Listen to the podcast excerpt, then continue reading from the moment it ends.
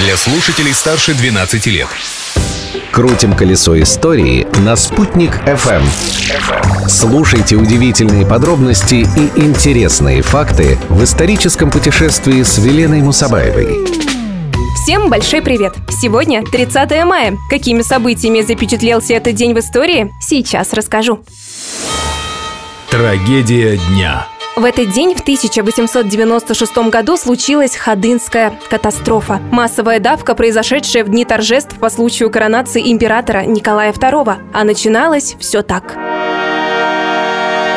Коронация императора была назначена на 10 утра 30 мая, но уже с вечера 29 на Ходынку стали прибывать люди со всей Москвы и ее окрестностей. Дело в том, что разнесся слух о том, что будут раздавать подарки и ценные монеты. Уже в 5 часов утра на Ходынском поле в общей сложности насчитывалось более 500 тысяч человек. Когда по толпе прокатился слух, что буфетчики раздают подарки среди своих, и потому на всех подарков не хватит, народ ринулся к временным деревянным строениям. Полицейские не смогли сдержать удержать толпу. Раздатчики, испугавшись натиска, стали бросать кульки с едой прямо в людскую массу, что лишь усилило сутолоку. В итоге в результате давки погибло около полутора тысяч человек.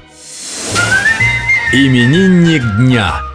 30 мая 1937 года родился советский актер театра и кино Александр Демьяненко, тот самый Шурик из комедии Гайдая. Кстати, эта роль ему дорого обошлась. Режиссер решил изменить внешность актера, перекрасив его из жгучего брюнета в блондина. Качественных красителей в ту пору еще не было, а потому Шурика пришлось красить блонкитом. Жуткая смесь оказалась такой едкой, что чуть не оставила актера без волос. От облысения Демьяненко спасло только чудо.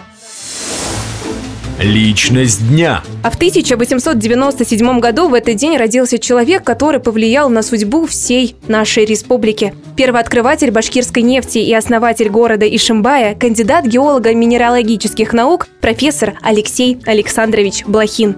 1929 году Блохин начал геологические исследования по поиску в Башкирии нефтеносных месторождений. Но мало кто верил в успех этой авантюры. Блохин же настоял на своем. И не зря. В мае 1932 года дала промышленную нефть скважина 702, рассказывает ветеран нефтяной промышленности Энгель Зайнеддинов.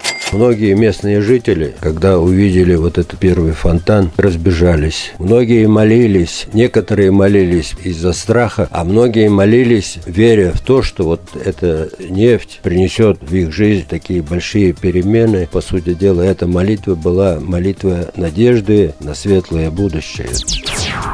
Это событие превратило республику во второе Баку и дало толчок мощному индустриальному развитию Уфы как столицы нефтеперерабатывающей, нефтехимической промышленности и отраслевой науки. За вклад в геологическую науку Алексею Блохину в 1937 году без защиты диссертации присвоили ученую степень кандидата геологических наук и звание профессора. Вот так вошла в историю эта дата. А про день грядущий расскажу завтра. Я, Елена Мусабаева, буду вас ждать в это же время на Уфимской волне. До встречи.